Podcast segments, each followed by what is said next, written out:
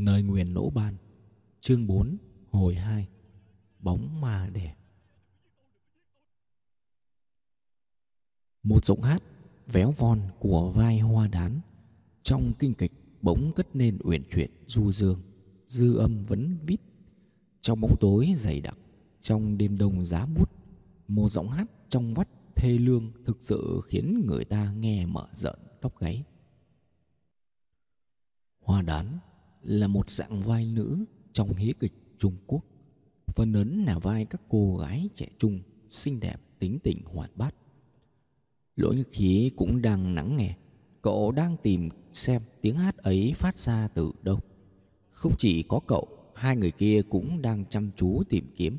Nhưng lạ thay, cả ba người đều không phát hiện ra được giọng hát từ đâu vẳng lại. Bốn phương tám hướng dường như đều vang vẳng tiếng hát như là một đám đông đang vây kín họ vậy Cùng cất lên một giọng hát giống hệt nhau Lỗ nhạc khí không nghe ra Cũng chẳng nhìn ra Song trong ý thức của cậu đang từ từ hình thành một cảm giác lờ mờ Dường như có một bóng hình đang thướt tha Màu trắng Đang lượn vòng quanh Phất phơ như một nạn gió thoảng. Đột nhiên, một ngón tay lạnh bút khẽ vuốt qua bên má phải của cậu. Á, cậu bụt miệng kêu lên một tiếng kinh sợ. Bỗng chốc cơ mặt căng cứng, trái tim như bị một bàn tay bóp nghẹt. Sao thế? Lỗ tình hiếu vội hỏi. Lỗ nhất khí không trả lời. Cậu đang vô cùng khiếp đảm. Cảm giác mách bảo với cậu Tình thế trước mắt cực kỳ nguy hiểm Lời ngón tay vừa vuốt qua Bút lạnh khác thường Bút lạnh hệt như ngón tay vừa lấy. Hơn nữa cảm giác bút lạnh Còn không ngừng lan rộng. Một nửa khuôn mặt đã không còn cảm giác. Con, Hình như đã chạm phải nút rồi. Cảm giác hơi khác lạ.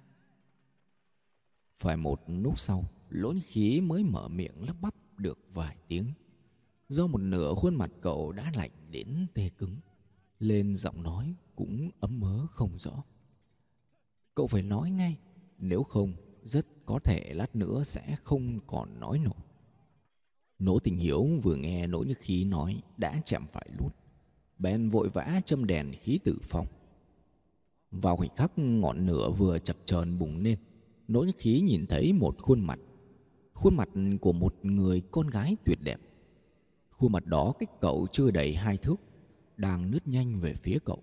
Điệu bộ tựa như đang muốn tặng cho cậu một nụ hôn. Đó là một khuôn mặt tuyệt đẹp, Song sắc mặt xanh nét, Con mắt màu trắng đục, Trên hai gò má là hai vệt son đỏ tròn xoe. Khuôn mặt đang lở một nụ cười dịu dàng, Song nụ cười trơ trơ Cứ như được tạc sẵn trên khuôn mặt. Lỗ khí muốn né tránh xong không kịp, Khuôn mặt ướt át, Tới rất nhanh, Trong khi khuôn mặt cậu đã tê cứng. Đến xoay đầu cũng rất khó khăn. Đúng lúc hai đầu mũi sắp chạm nhau đến nơi, Bỗng nhìn khuôn mặt ngoảnh lại một góc vuông nước sát bên cạnh, Lần cao vào trong bóng tối.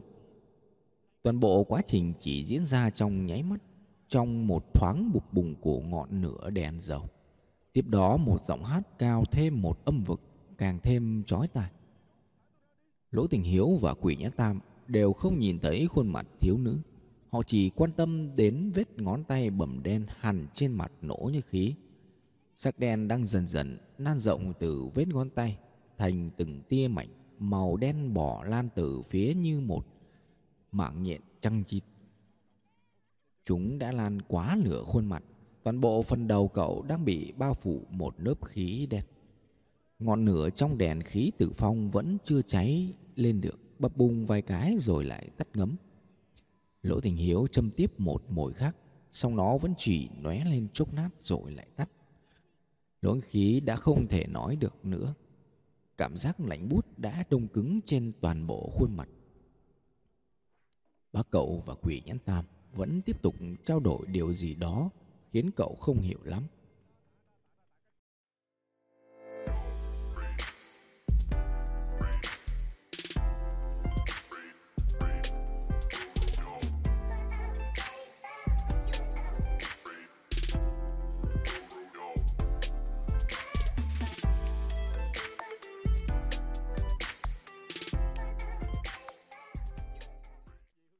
Cậu Tam, tiếng nơi nào khó tìm, đèn không gió tự tắt.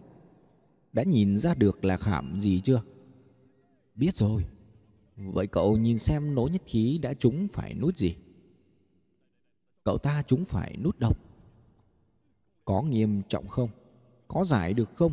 Giọng nói của Lỗ Tình Hiếu đầy no nắng. Nghiêm trọng, giải được. Lỗ Nhất Khí cảm thấy có một bàn tay đang sợ cậu. Tuy mặt cậu đã tê cứng, song cậu vẫn giật mình hoảng hốt, vội đưa tay chụp lấy cổ tay đó. Cậu cả, đứng im, tôi giải độc cho cậu. Cậu nhận ra tiếng của quỷ nhãn tam. Bàn tay của quỷ nhãn tam đang xoa nhẹ lên vết ngón tay trên mặt nỗ nhiệt khí. Cùng với động tác đó, cảm giác của cậu dần dần quay trở lại. Tay của quỷ nhãn tam trơn tuột giống như bột một thứ dầu mỡ gì đó. Thật ấm áp và dễ chịu. Cậu đã bắt đầu cảm nhận được sự thô ráp trên đầu ngón tay của quỷ nhãn tam. Mặt cậu không còn lạnh bút nữa mà đang ấm dần lên, càng lúc càng ấm và bắt đầu lóng gian lên. Lỗ như khí kêu nhẹ một tiếng. Lóng à? Không sao, cố chịu một nát, quỷ nhãn tam nói. Lóng quá, lóng rát như bị nửa thiêu. Lỗ khí cảm thấy mồ hôi đã toát ra khắp mặt. Nhưng mồ hôi vừa toát ra, cảm giác nóng rát lập tức biến mất. Mồ hôi càng toát ra nhiều, cậu càng cảm thấy mát mẻ, dễ chịu. Tiếng hát ma quái đột nhiên nhỏ lại, dường như là thiếu nữ đang hát đã bay ra xa. Cuối cùng nỗ nhất khí chỉ còn thấy dấp dính trên má phải, còn một cảm giác đã trở lại bình thường. Thế là rồi? Quỳ nhãn tam hỏi. Tôi nhìn thấy một khuôn mặt của một cô gái. Khuôn mặt đó suýt nữa đã va vào tôi. Lỗ nhất khí hỏi một đằng trả lời một đẹp. Bởi lẽ cậu đã cảm thấy chuyện này quan trọng hơn, cần thiết phải nói cho họ biết. Nghe câu trả lời lưu loát của cậu, Lỗ Tình Hiếu và Quỷ Nhãn Tam biết cậu đã hồi phục. Cuối cùng cũng đã nhìn thấy người bên đối thủ rồi. Lỗ khí từ đầu tới giờ vẫn là cảm thấy ấm ức trong lòng. Liều mạng sống chết cho tới tận bây giờ mà vẫn chưa thấy bóng dáng của đối phương đâu. Lên trong cậu đang ấp ủ một niềm thôi thúc, muốn tìm ra mặt đối thủ là đâu để quyết đấu một phen. Nhưng thật không ngờ, đối thủ lần này lại là nữ. Cậu nói ra câu này không phải là cảm giác thấy đáng tiếc mà ngược lại, đó là một chút ngán ngẩm. Bởi cậu luôn cảm thấy rằng khả năng ứng phó với phụ nữ của cậu rất kém cỏi. Không, đó không phải là người bên đối thủ, Quỷ Nhãn Tam trả lời. Vậy cô ta là ai? Là ma. Ma, chẳng lẽ trên đời này lại có ma thật ư? Đỗ Nhất Khí cảm thấy khó tin.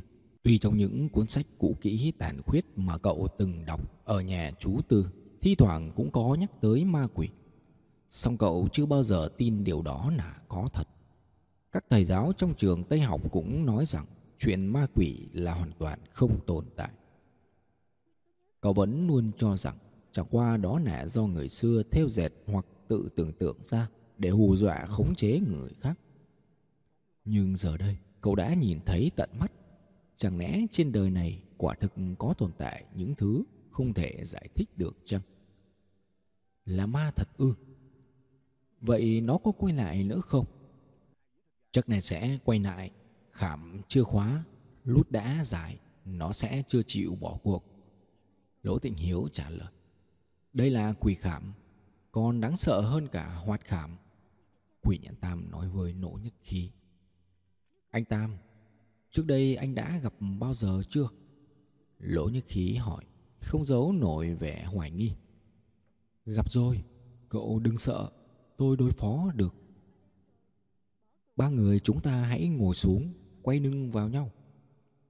Nói đoạn quỷ nhãn tam ngồi xuống trước, chân xếp bằng trên mặt đất, sau đó dúi vào tay Nỗ Thịnh Hiếu một gói giấy bùa màu vàng, rồi nói Lá bùa này giữ nấy hộ thân.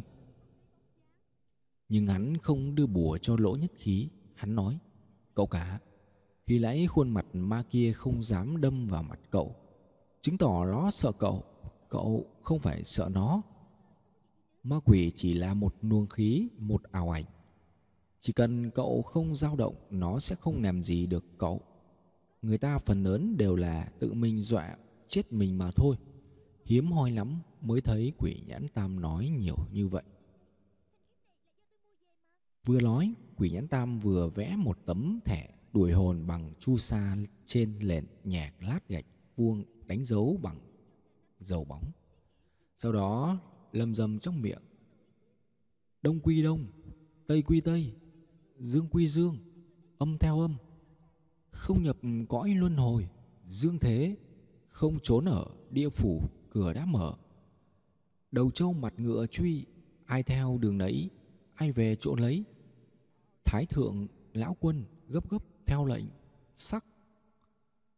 Lỗi khí nghĩ thầm, ngày thường hắn nói năng cụt nụt chẳng lẽ là dành lời để liệm thần chú chăng? Giọng hát lại vang lên, âm vực càng cao vút, tiếng hát cũng càng thêm chói tai. Quỷ nhãn tam giơ tay lên, rung rũ mạnh. Hai đạo bùa lập tức bùng cháy. Trên lá bùa chắc chắn có bột lân tinh. Nếu không sao có thể vừa rũ đã bốc cháy. Ánh lửa từ đạo bùa bùng lên lỗi khí lại nhìn thấy khuôn mặt kia. Cậu thấy rõ hai con mắt trắng đục hoàn toàn không có con người. Song thật kỳ lạ, hai đạo bùa vừa bùng lên đã lại tắt ngấm. Đầu lỗ khí chỉ muốn ngả về phía sau, cậu thấy sợ, đó là chuyện khó tránh. Tuy nửa bùa đã tắt, cậu không còn nhìn thấy khuôn mặt đó nữa song vấn đề là ở chỗ. Hiện cậu đã biết rõ đó là khuôn mặt ma nữ thử nghĩ mà xem, trong bóng tối có một khuôn mặt ma đang ở ngay trước mặt.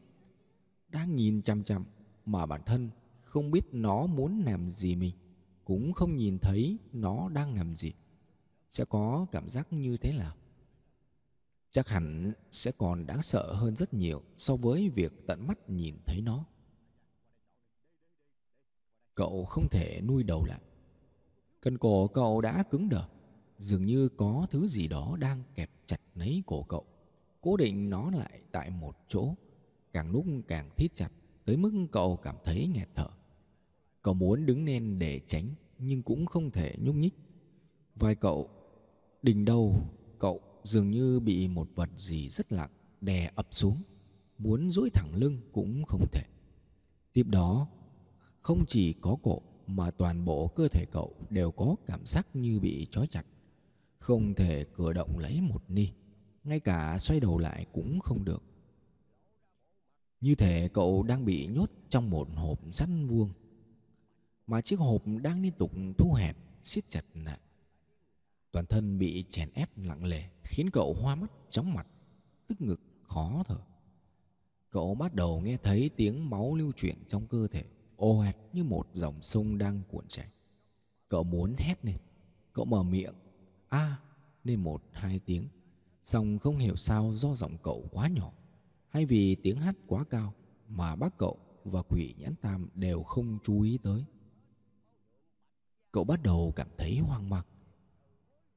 Trong lúc hoang mang cậu nhìn thấy khuôn mặt ma. Khuôn mặt đang mỉm cười. Nó vẫn luôn mỉm cười nhưng khóe miệng không hề nhúc nhích. Khác chăng là ở chỗ khuôn mặt đó đang nắc nư? Nói chính xác hơn là đang bồng bềnh, giống như một mặt nước dập dờn sóng gợn. Cậu hít thở một lúc, một khó khăn. Phải làm sao bây giờ? Chỉ còn cách tự mình cứu lấy mình mà thôi. Khuôn mặt đã ở sát gần, cậu muốn tự cứu mình trước hết phải khống chế được lỗi khiếp sợ. Thế là cậu mở chừng mắt, nhìn chăm chăm vào đôi mắt trắng đục kia. Sau đó cậu bắt đầu mỉm cười, cố gắng hết sức để cười.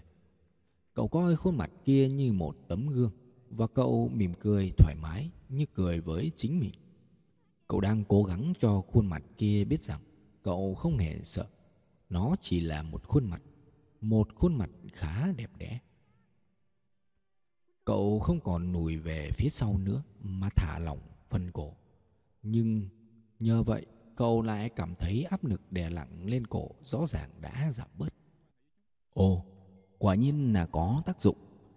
Nếu đã có tác dụng, tại sao cậu lại không tiếp tục? Thế là cậu không né tránh nữa. Cậu đưa khuôn mặt mình nhìn lại gần khuôn mặt ma kia.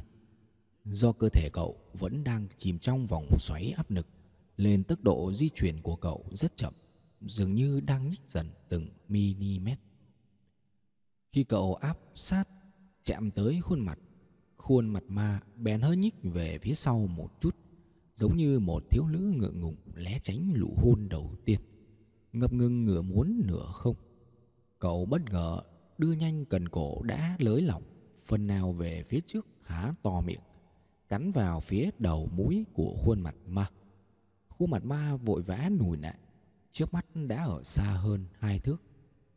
Lỗ như khí thấy con ma đã nổi ra xa, cảm giác toàn thân thư giãn hẳn. Thế là cậu không kịp suy nghĩ, lập tức giơ hai tay về phía khuôn mặt. Cậu muốn bóp cổ nó, song cậu hành động quá chậm.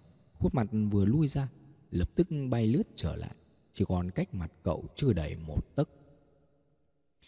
Vòng xoáy áp lực lại bao trùm lấy cậu, cậu không thể giơ tay ra được nữa.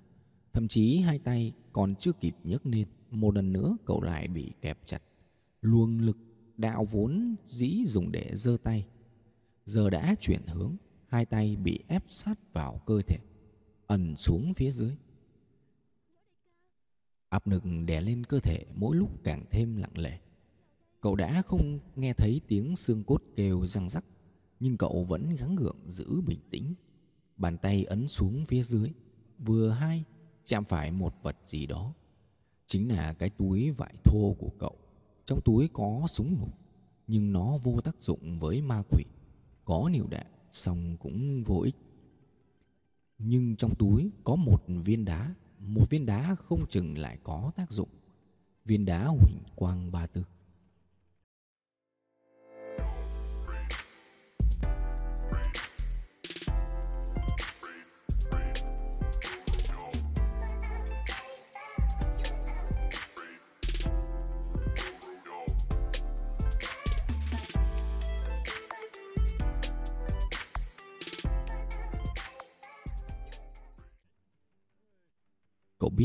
Vẫn cần phải gắng gượng chống đỡ, cần phải tìm cách nôi được viên đá ra. Xong giờ đây, hai tay cậu đã không thể nhấc lên nổi. Nói gì tới việc thò vào trong túi, bàn tay của cậu chỉ có thể đè lên túi phải. Dưới sức ép của cơ thể, nó đang từ từ trượt xuống dưới. Qua lần vải thô, cậu đã nắm được viên đá. Dẫu rằng vật mà cậu đang nắm đấy có thể chính là sinh mệnh của cậu. Nhưng dù sao, cũng vẫn còn một lớp vải thô ngăn cách.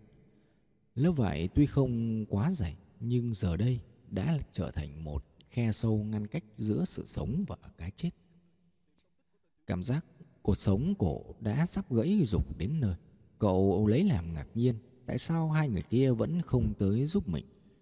Tuy xung quanh tối đen như mực, xòe tay không nhìn thấy ngón nhưng dù cho bác cậu không thấy, Quỷ Yến Tam hẳn cũng phải nhận ra mới đúng. Tay cậu tiếp tục trượt xuống trong tuyệt vọng. Viên đá huỳnh quang trong túi giống như sợi dây cứu mạng của cậu. Cậu lắm chặt lấy nó, không chịu buông ra. Cách một nâu vải, Nó đang trượt xuống cùng với bàn tay cậu. Một tia sáng hé ra từ trong tay lỗ nhất khí.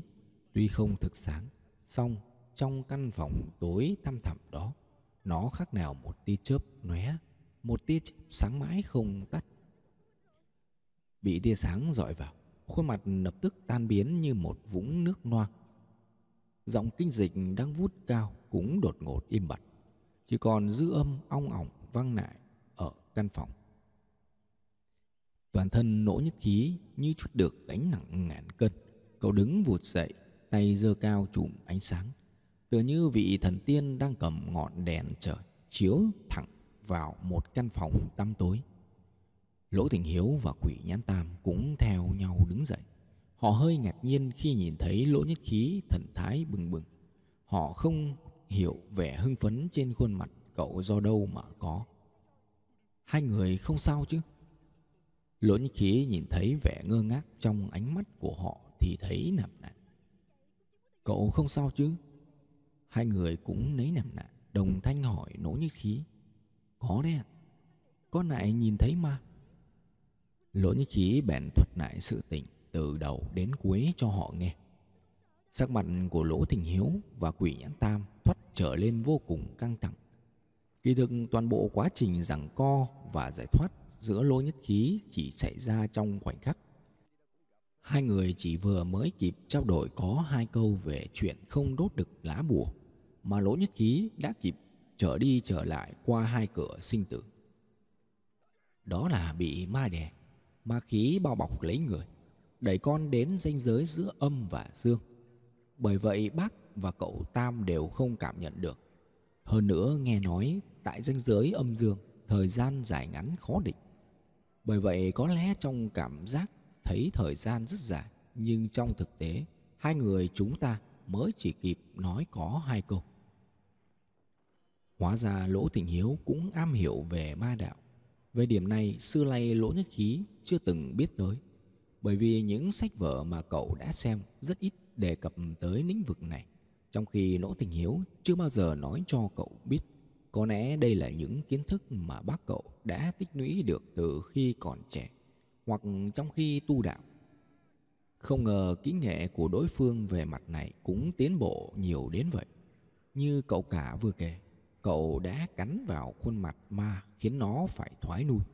Nếu như trước đây ma đã thoái nuôi, nó sẽ không tiếp tục bao vây nữa. Xong giờ đây, con ma này lại có thể tiến nuôi. Công thủ nhịp nhàng, xem ra đối thủ không đơn thuần chỉ là biết thuật đuổi ma, mượn quỷ trong sách viết, mà có lẽ còn biết lui ma, huấn luyện ma và lợi dụng nó. Tôi thua xa bọn họ rồi. Chỉ cần nhắc tới ma quỷ, quỷ nhãn tam liền liến thoáng hàng tràng, nhưng trong ngữ điệu không hề có vẻ chán nản buồn bực vì thua kém người khác mà ngược lại còn tràn đầy hào hứng và ngưỡng mộ. Đừng nói là cậu, ngay cả ông tổ của đối phương vốn được xưng là luận ma quỷ đệ nhất thiên hạ. Nếu nhìn thấy những thủ đoạn hôm nay, e rằng cũng phải ngậm ngùi chịu thua. Nghe bác nói vậy, nỗi nhất khí chợt dùng mình. Luận ma quỷ đệ nhất thiên hạ, lẽ nào tổ sư gia của họ chính là nhân vật đó? Cậu không nói tiếp chỉ đưa mắt nhìn bác và quỷ nhát tam. Hai người đều gật đầu xác nhận. Lỗ Nhất Khí đã nhiều lần ý thức được về mức độ đáng sợ của đối thủ. Nhưng giờ đây, nói sợ không thôi vẫn chưa đủ. Mà trong thâm tâm cậu còn có phần lệ sợ và sùng bái. Bởi lẽ vị tổ sư gia đó cậu biết rõ chính là mặc Tử. Người sống cùng thời đại với Nỗ Ban, ông tổ của dòng họ Lỗ vào hơn 2.000 năm trước, vị tổ sư gia này đã có những thành tựu siêu vạm trong các lĩnh vực khoa học, triết học, quân sự và huyền học. Quả thực là một vị thánh nhân. Cậu từ từ hạ bàn tay đang cầm viên đá huỳnh quang xuống, ngậm ngùi tự nhủ với bản thân. Có thể giữ được mạng sống mà đi tới đây, hẳn có đến tám phần là nhờ may mắn. Giống như viên đá huỳnh quang đã ở trong tay cậu nếu không phải lúc ngoài cổng chính Câu lộ tiếng súng bắn rắn xuyên qua túi vải Níu lại một nỗ thủng trên túi Thì làm sao lúc nãy nó có thể trượt vào trong tay cậu. Và như vậy cậu có thể đứng tại nơi đây Ngạo nghễ dơ cao viên đá phát sáng được hay không? Không chừng giờ đây cậu đã theo khuôn mặt kia phiêu diêu Trong chốn âm gian cũng nên. Lúc này cậu chỉ khao khát một điều Đó là trở về. Trở về tiếp tục phục vụ giúp chú từ buôn bán đồ cổ như trước. Không phải vì cậu sợ hãi trước sức mạnh và sự khủng khiếp của hồn ma, mà là vì cậu đã biết đối thủ là hậu duệ của bậc thánh nhân kia. Thì chuyện hồn ma tuyệt đối không nhảm nhí như những gì đời người vẫn thường truyền miệng. Hào tình tráng trí tuổi trẻ trong cậu chốc đã hóa thành một cơn u uất trong trí lao cậu không ngừng cật vấn, đối thủ của mình tại sao lại là Mạc Gia? Tại sao mình lại liều mạng đấu sức với hậu duệ của vị thánh nhân hiền nương bắc ái nhường đó? Mục đích của phe mình rốt cuộc là gì? Phải rồi, dòng họ lỗ nhà mình, cho dù có phải là chính mạch đích truyền hay không, vẫn được coi là hậu duệ của Lỗ Ban.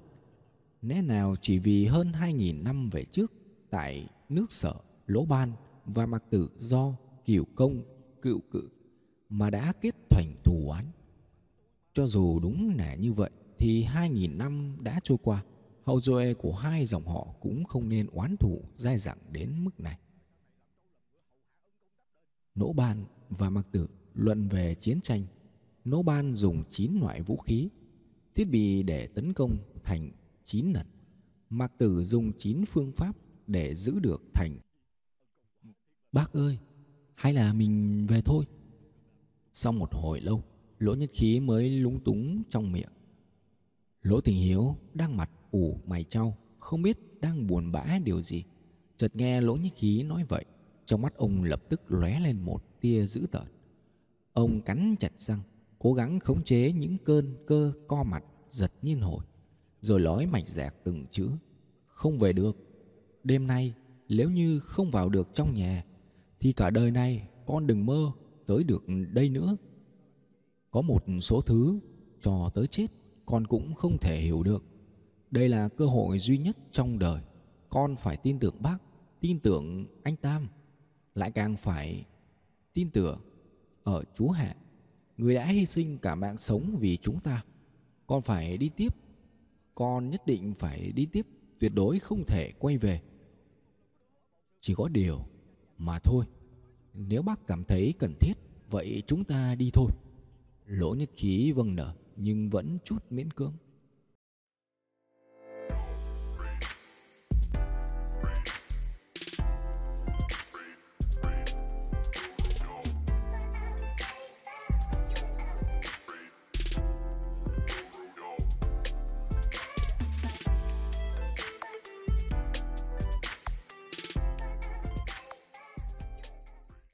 Lỗ Tình Hiếu thở ra một hơi dài. Ông đã hồi phục lại trạng thái bình thường như trước. Ông chậm rãi nói. Thời gian gấp rút, khó nói được rõ ràng và lại có một số việc vẫn chưa phải lúc để nói cho con rõ. Khi vào được căn nhà của tổ tiên, chỉ mong con có thể tìm được ra manh mối, lĩnh hộ được điều gì. Tới khi đó, chưa biết chừng con sẽ hiểu rõ được hơn ta. Quỷ nhãn tam nãy giờ không để tâm đến họ. Hắn đang nặng nặng quan sát kỹ nỗ nhất khí dưới ánh sáng lờ mờ tỏa ra từ viên đá hồng quang. Hắn đã hiểu sao khuôn mặt ma vừa rồi không dám đâm vào lỗ nhất khí. Thì ra trước đó, lão mù đã giúp cậu phá màn che mắt bởi bức tranh Thủy Ngân Nam Tử. Lão đã dùng đầu lưỡi đầy máu niễm trên ấn đường cậu vẽ thành một ná bùa thái công. Bởi vậy vừa rồi hắn chỉ đưa bùa hộ mệnh cho Lỗ Tình Hiếu mà không đưa cho cậu. Nhưng bùa Thái Công đã bị mồ hôi ròng ròng trên trán cậu xóa nhòa. Chỉ còn là một vệt đỏ loang lổ, bởi vậy vừa rồi cậu mới bị ma đè. Tiếp đến quỷ nhãn tam lại xem xét kỹ trong phòng. Hắn cũng đã nhận ra tại sao mình không nhìn thấy gì cả.